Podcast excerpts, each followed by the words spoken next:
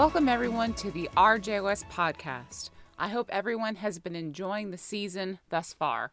On this episode, we have a fantastic interview with Dr. Deborah Fabian. Dr. Fabian's story is unique in that she is not only a successful orthopedic surgeon, but also someone who is a male to female transgender person. Of note, she made her transition at the age of 62. It was a very inspiring conversation, and I'm truly appreciative of Dr. Fabian's openness and willingness to share her story.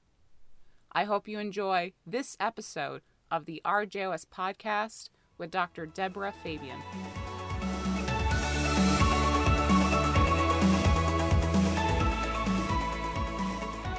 Dr. Deborah Fabian, thank you so much for joining us on the RJOS podcast. I am so excited to speak with you today, and I sincerely thank you for spending the time with us today. My pleasure. So, I would love for you to talk about your background, where you went to medical school, residency, fellowship, and your post fellowship years. Okay. Uh, I, I graduated William and Mary College in 71 and went to Hahnemann Medical College in Philadelphia, which is now merged with uh, Drexel. So Hahnemann mm-hmm. doesn't exist. Uh, graduated there in 75 and uh, went up to Dartmouth, uh, to Mary Hitchcock Hospital, Dartmouth Hitchcock program. Mm-hmm. Uh, I was there for two years. Uh, I had been drafted back during college, so I got pulled out of residency and served three years as a general medical officer oh, in wow. the Navy uh, I was stationed with the Marines at Camp Pendleton for 3 mm-hmm. years. Uh, then came back out of that and finished my residency at uh, at Dartmouth mm-hmm. Uh, in '83 and went into private practice at that point. So wow. Uh, no fellowships involved. Uh, back in '80, in the '80s, they weren't such a big deal. most of my friends didn't do one at that point, but wow. so I've been in practice I was in a uh, group practice of about six of us for 20 plus years, and mm-hmm. uh, number of reasons I left that practice. Uh, started my own practice out in Western Massachusetts uh, for uh, seven or eight years, during which time I transitioned. But I uh, went to work for the Army at Fort mm-hmm. Polk, Louisiana, which was um, I won't say how I felt about that, but it turned out to be a pretty good job. Mm-hmm. Uh, and then about two years ago, I started working for the Indian Health Service in Gallup, New Mexico, which is where I am right now. Wow, fantastic. When was the first moment you knew you wanted to pursue orthopedic surgery?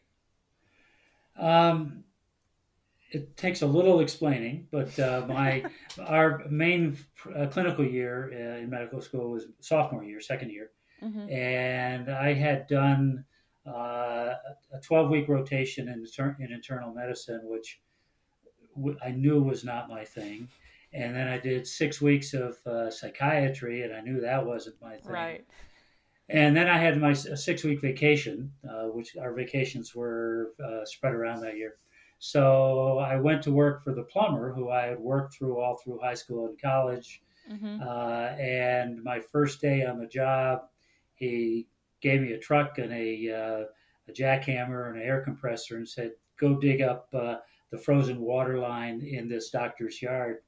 And this was it was cold, uh, cold enough to freeze a uh, pipe oh, wow. Uh, six feet underground. So I went there and I started uh, digging this up, and the doctor came home at lunch. Mm-hmm. And turned out he was an orthopedic surgeon. Oh. and I didn't care what he was. Working with him was going to be better than what I was doing. True. Uh, so uh, I asked him if I could work with him. He said, I can't pay you, but uh, sure. So I started working with him, and I worked uh, with him for about five weeks.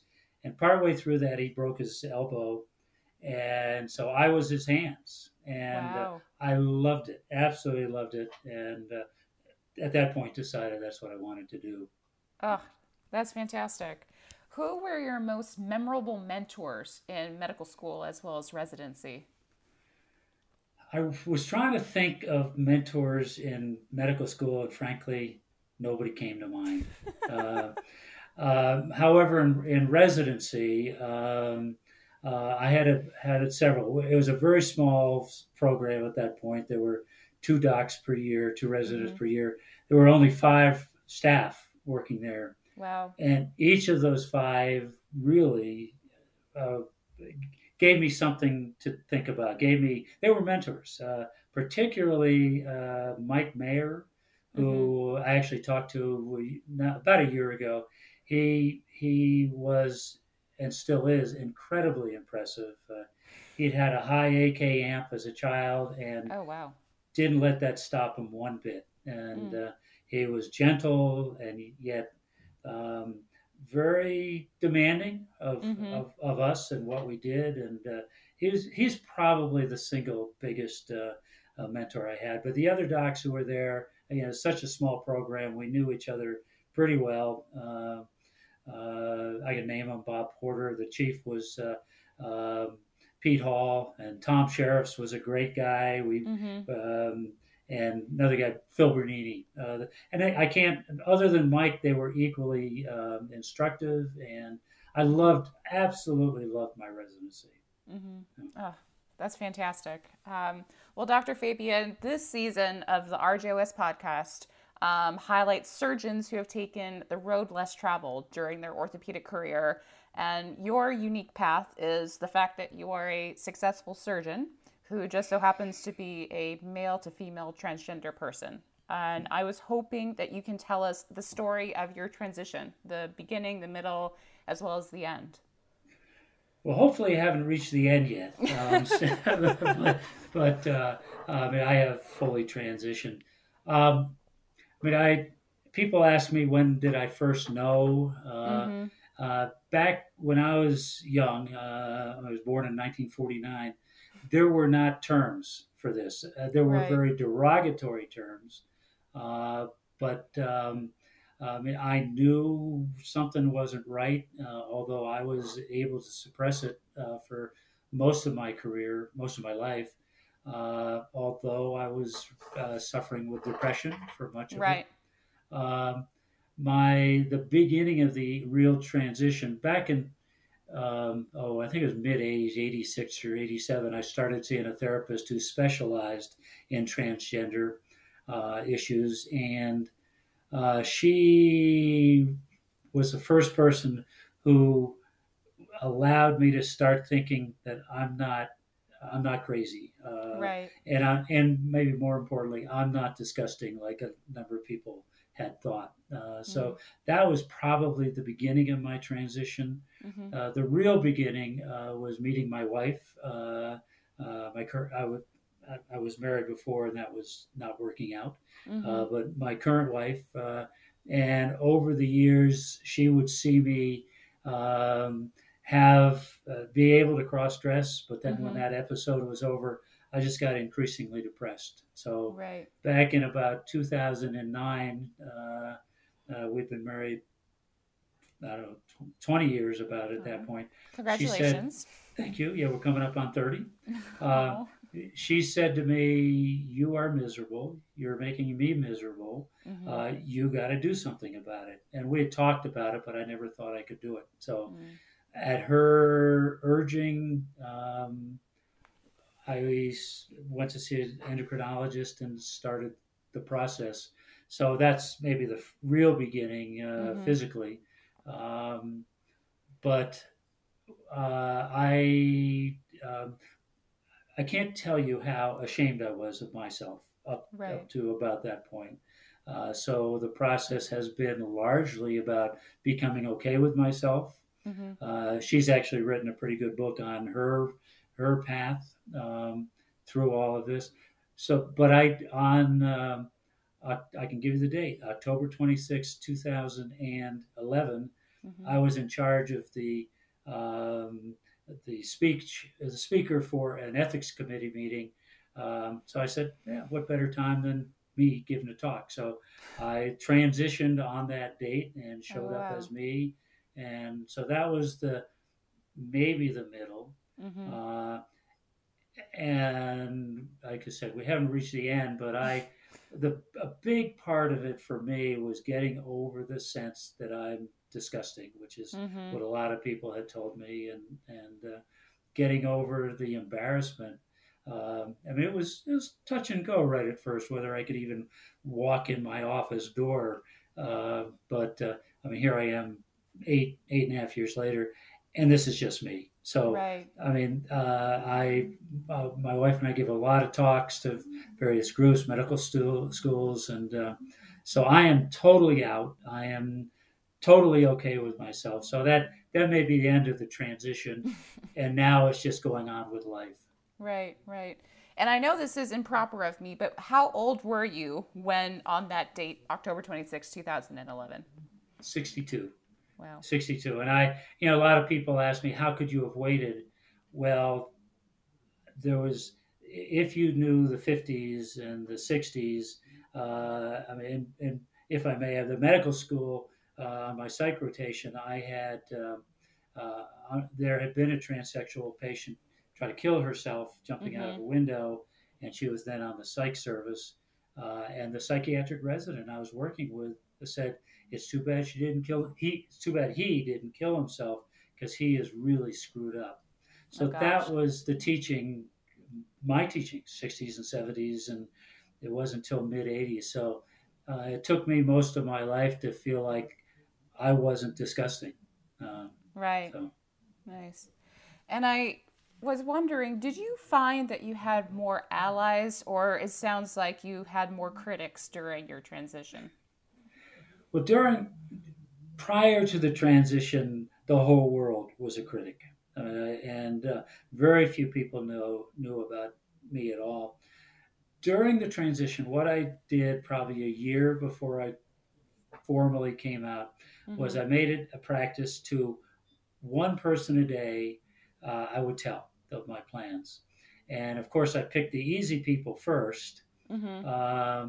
And everybody was saying, "Great, we're happy for you." And then, then I started running out of people who I knew would be easy, um, and um, and it started getting tougher. But I was building up a little confidence at that point. So, mm-hmm. as I talked to people, it just became a little bit easier because I had the backing of friends. As far as critics, yeah, they existed. Um, I uh, uh, I won't go into what some of the things they said. My my worst critic uh, was um, after I transitioned. I was working for Fort at Fort Polk uh, for the Army, and at a big meeting of three or four hundred people, uh, he got up and just blasted me mm. uh, theologically and socially, just very nasty things. He was the biggest critic. But at that point, I was getting to be okay with myself, so it, it didn't matter. The I really, fortunately, have not had huge critics face to face. I right. My practice, however, did dwindle once I transitioned. People mm. stopped coming to me. I had been very busy, very successful, uh, but over uh, probably the next couple of years, my practice just died. Uh, oh, wow. I, I, I, had to start borrowing money to pay my staff, and mm-hmm. Uh, so uh, there were silent critics. Uh, right. Just just stopped coming. And you know, as a as a surgeon, you need people to keep walking in the door. True. and, True. and they stopped. That stopped. Ugh, that's terrible. What was the decision to finally publicly uh, demonstrate and show your true self was that something that was based on internal factors or was it something that was more external?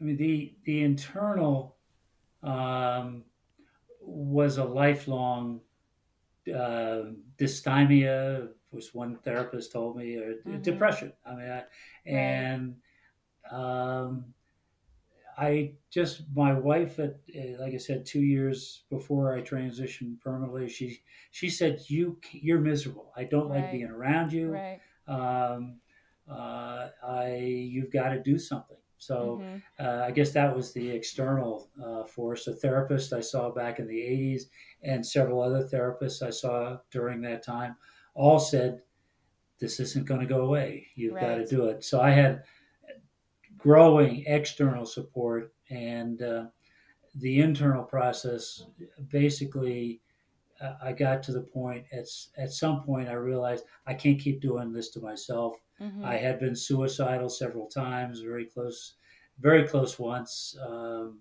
and I just didn't want to live like that anymore. Right. So I, that's I guess that's internal. I mean, the external biggest one was my wife, uh, mm-hmm. who who just said, "You're miserable. Get over it. Right, Do something." Right, and right. Uh, um, so, and as I told my kids and other coworkers, and got that external support, mm-hmm. uh, it gave me the uh, ongoing support, ongoing courage to keep going.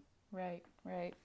In researching your biography, I had fallen onto the report about your lawsuit, um, in which you had. My understanding is that you had almost almost almost received a job offer. You were in the contract literally about to sign the contract and when they had been informed that you were at that point fully transitioned they rescinded that offer. Can you just describe if my facts are accurate and kind of what that situation was?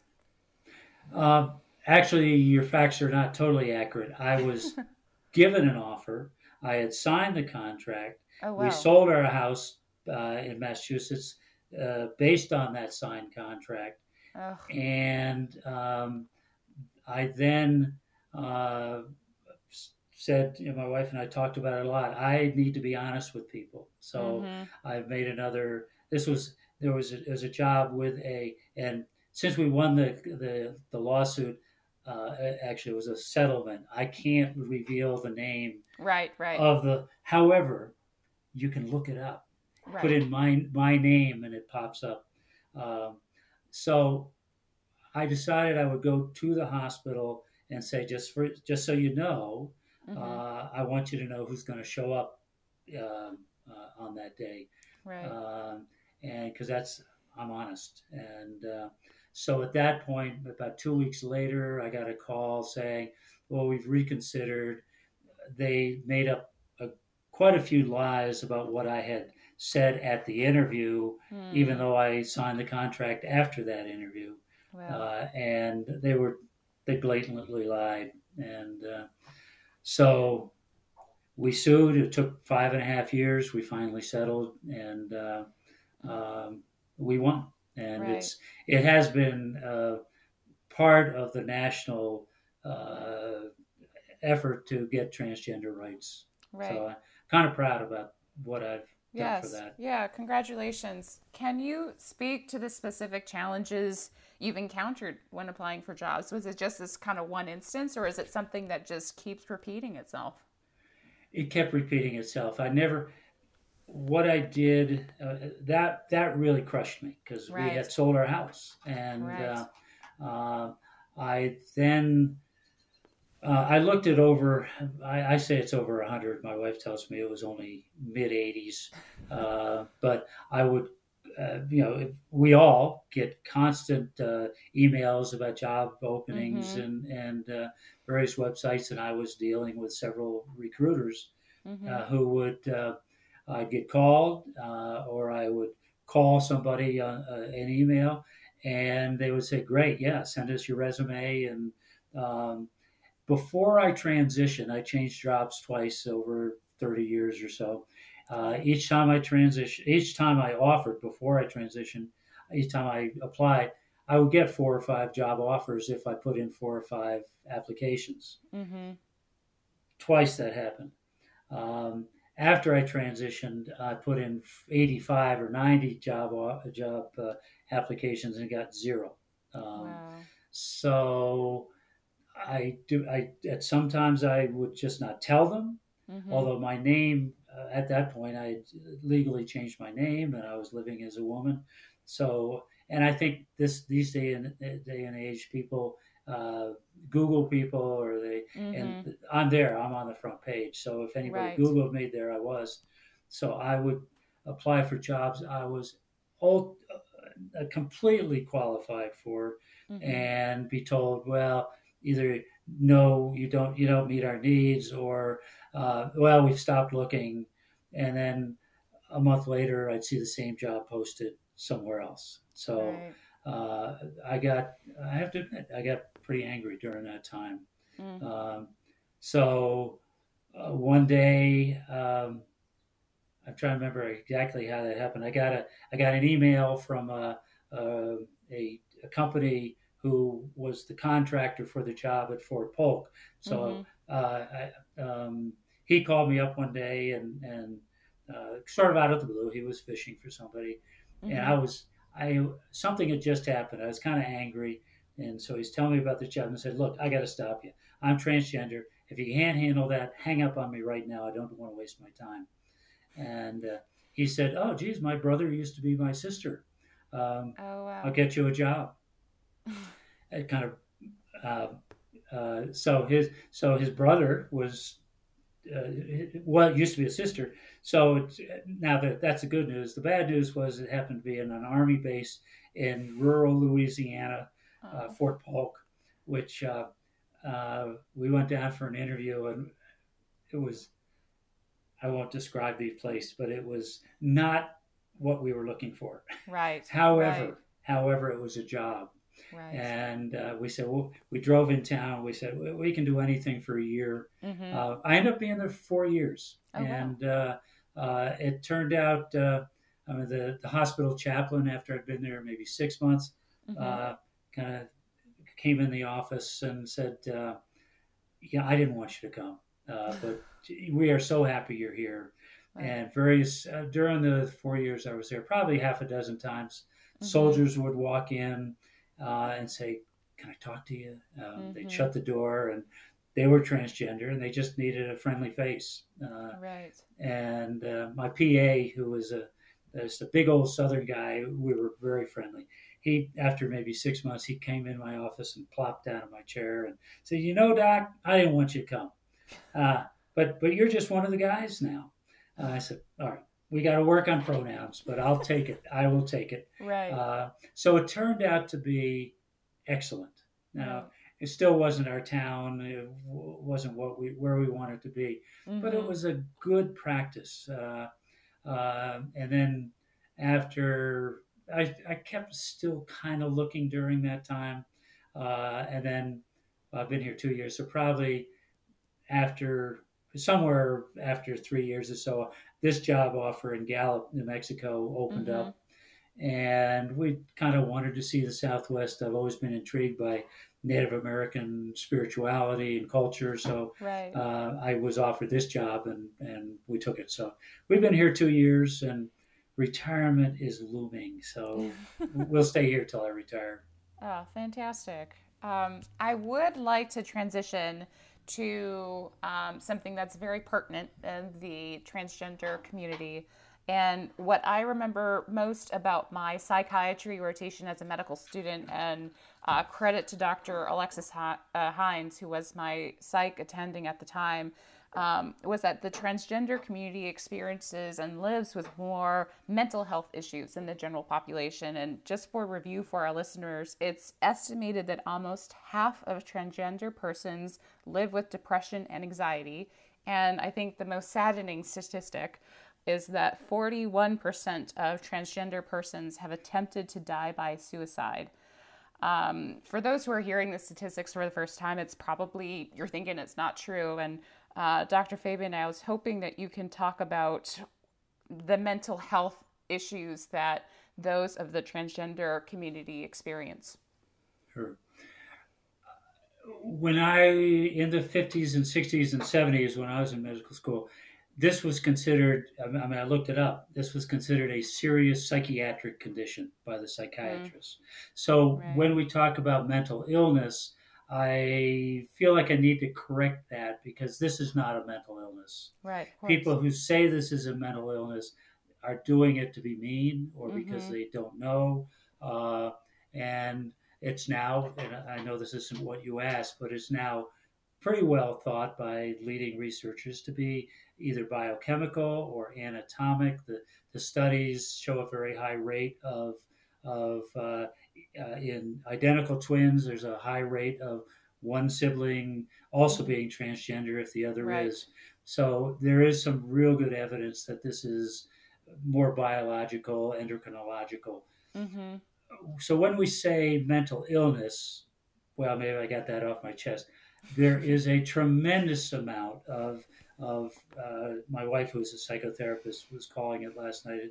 Uh, reactive or adjustment disorders. Mm. So it's one thing to be have be schizophrenic or uh, bipolar because of biochemical disorders. Right. It's another to be depressed because you can't get a job, mm-hmm. or because uh, uh, you are constantly criticized or berated, or uh, we. So, I I I know I'm spending some time on this. I was depressed. I was uh, at one point back in the 70s during my residency. I I bought the pills. I had a right. prescription of pills um, uh, to uh, to take because I just didn't think I could go on anymore. Mm-hmm. So eh, that's I don't know if that's mental illness or just a reactive. I can't take this anymore. So right. Um, I, I, don't know the, the terminology. Uh, I was close to suicide two other times because I just couldn't bear living with this mm-hmm. uh, and not. It just was it was getting more and more uh, important to live this way without the ability to actually do it. I didn't right. think at that time. Um, so that 41%, uh, when I read the statistics, that sounds high. What what are the statistics I read are yes, it's about 41% have either uh, they're either sui- uh, they've completed suicide, they have attempted suicide, or they've had serious psych, uh, suicidal ideation. Right. So it's so uh, that serious suicide. I was there. I was very mm-hmm. close, mm-hmm. and uh, so, but it's it's not completed or attempted. There's also that I can't do this anymore. Right. I, got to, I wrote myself a prescription for the pills. Mm-hmm. So I will. I believe that that uh, those numbers. Right. Right. No, that's it's it's just so saddening and you know, in your experience and being a part of this community, what do you think needs to happen in order to help those in the transgender community who are dealing with, you know, the adjustment disorder or the reactive disorder and other just pure depression? You know, I've been thinking about this a lot. I, to me, the most important thing is for others, and I'll say me, to be out there, to right. be visible and and vocal. And mm-hmm. uh, I was asked to give the uh, uh, commencement speak to a uh, it's called the Lavender Group at my college, William and Mary, my alma mater, oh, wow. Uh, which was this was just well a year ago now.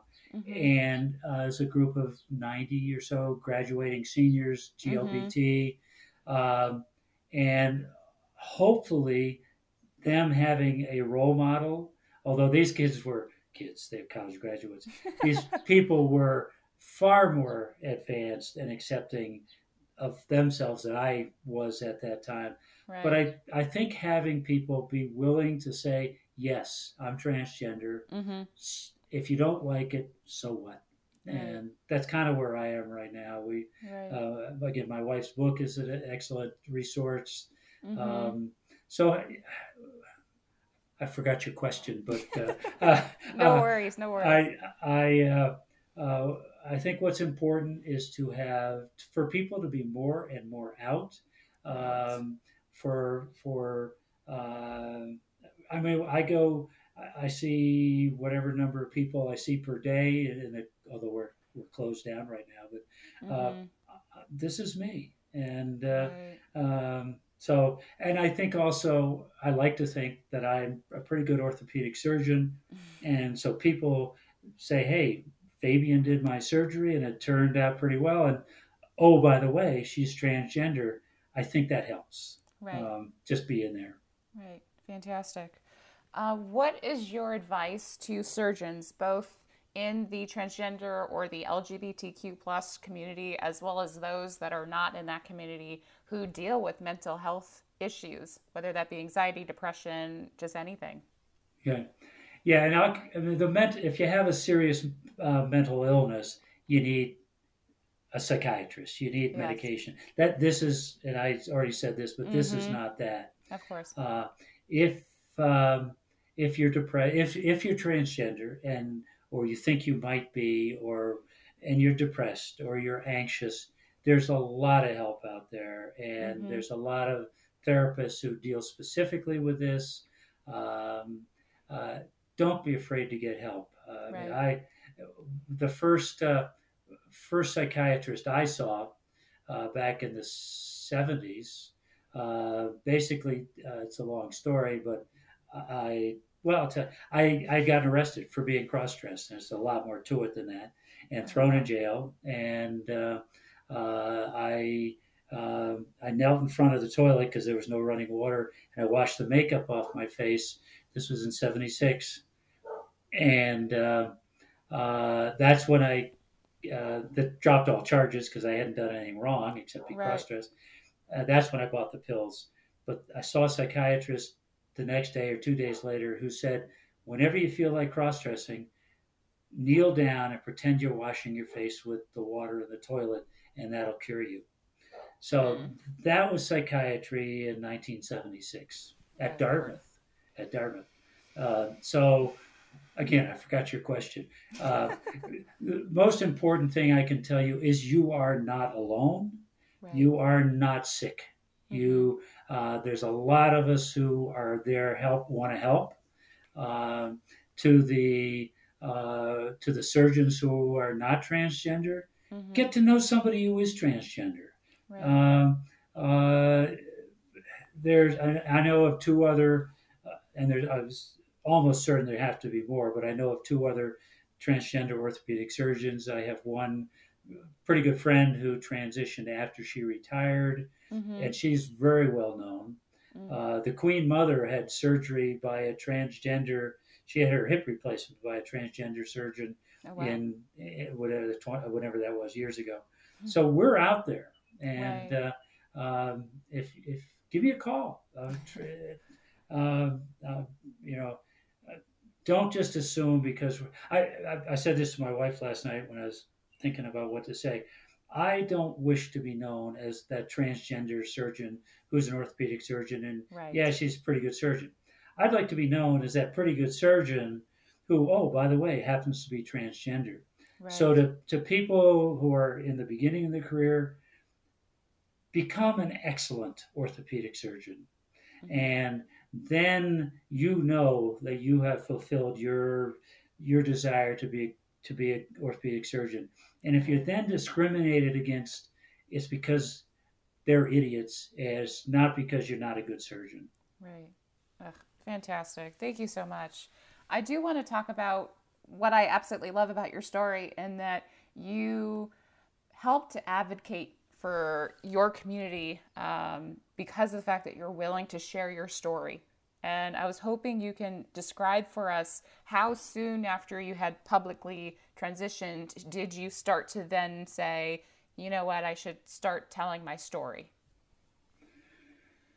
Uh, it actually, I gave a service. My uh, my wife and I gave a service six months before I transitioned Oh, at a, at the church we went to. mm-hmm. Uh, and we're Unitarian Universalists, so it was pretty easy. We're we're pretty easy on ourselves. Right. Uh, uh, I gave I gave the service when I came out. The service Mhm. I gave the the, the uh, grand rounds. Uh, we have talked at thirty different uh, venues, different medical schools, UMass, and uh, um, forget the other one.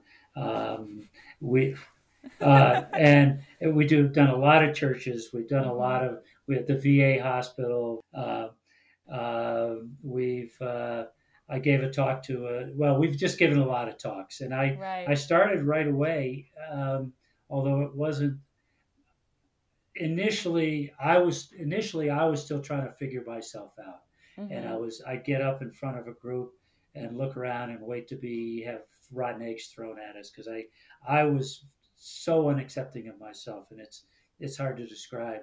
Mhm. But as I got more and more comfortable with myself, um, we have been just more and more out. And uh, uh, my wife's an excellent speaker, uh, uh, so uh, it's it's sort of part of our lives. And uh, um, hopefully, when I retire, we'll do a lot more of it.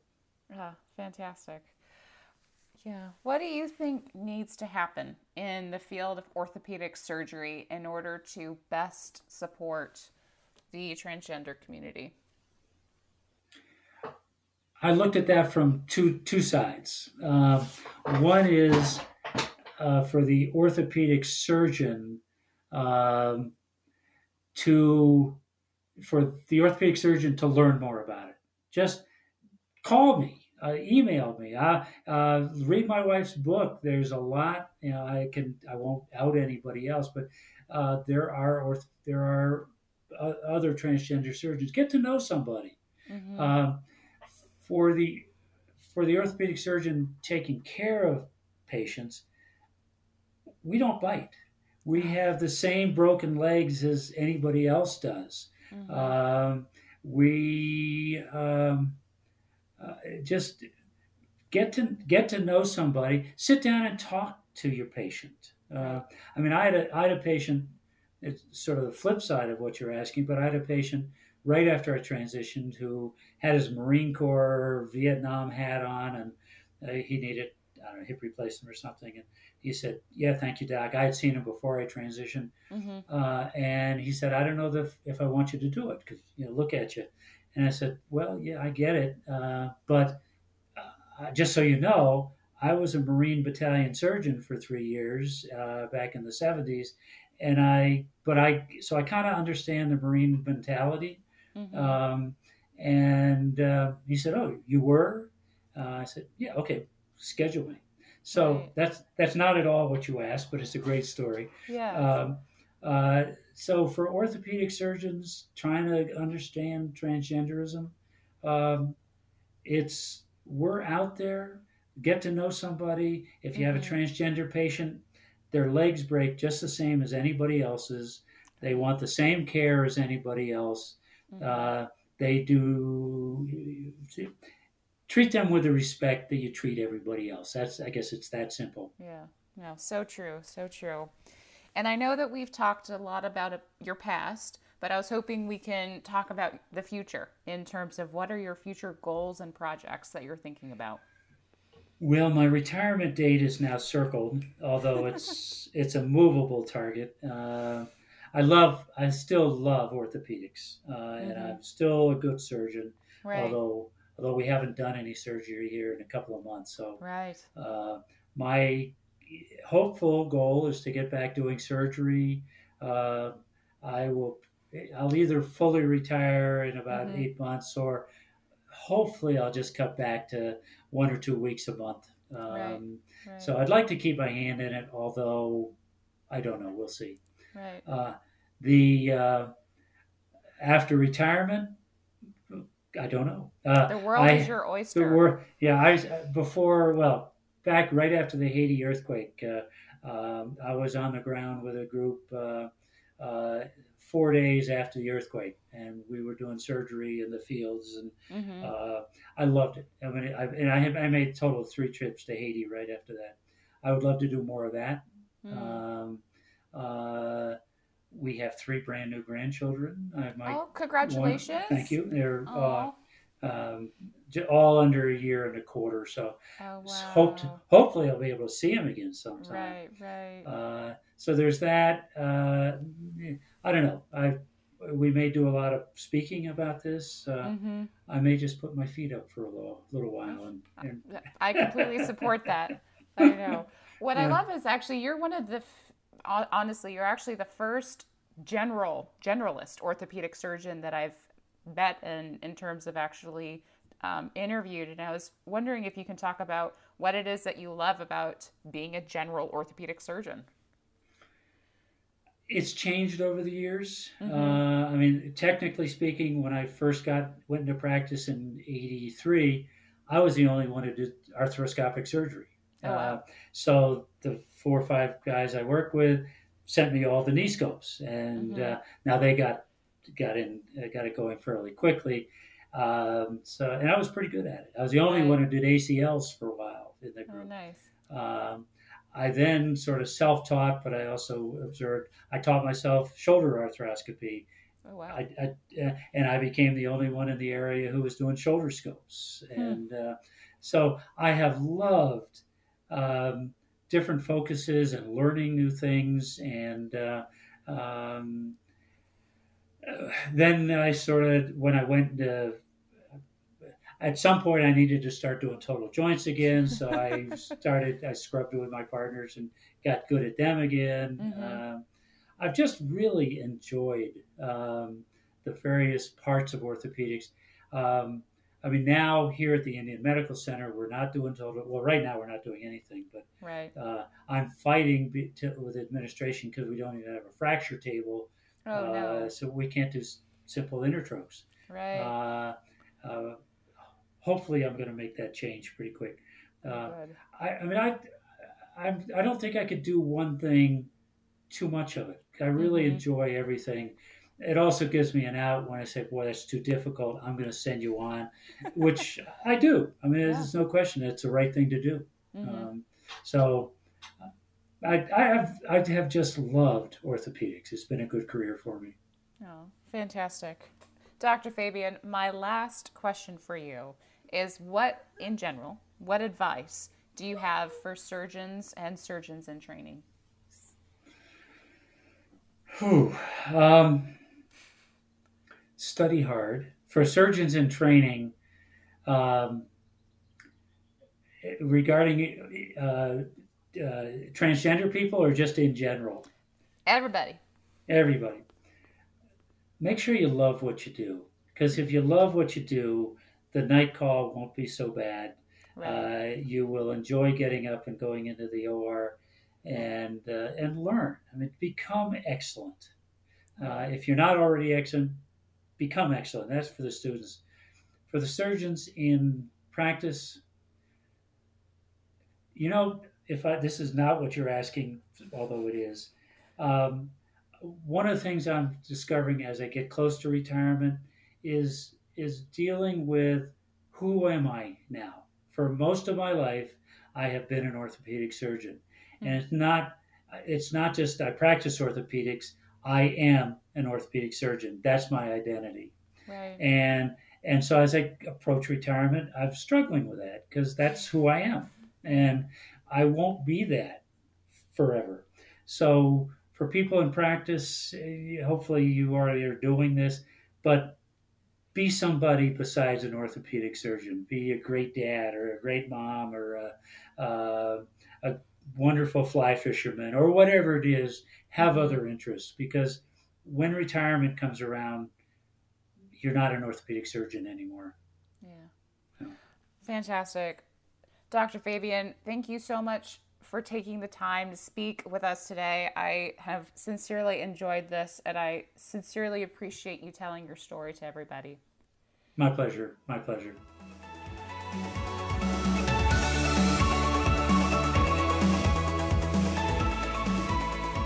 Thank you so much for joining us on this episode of the RJOS podcast with Dr. Deborah Fabian. Please subscribe to our podcast to show your support.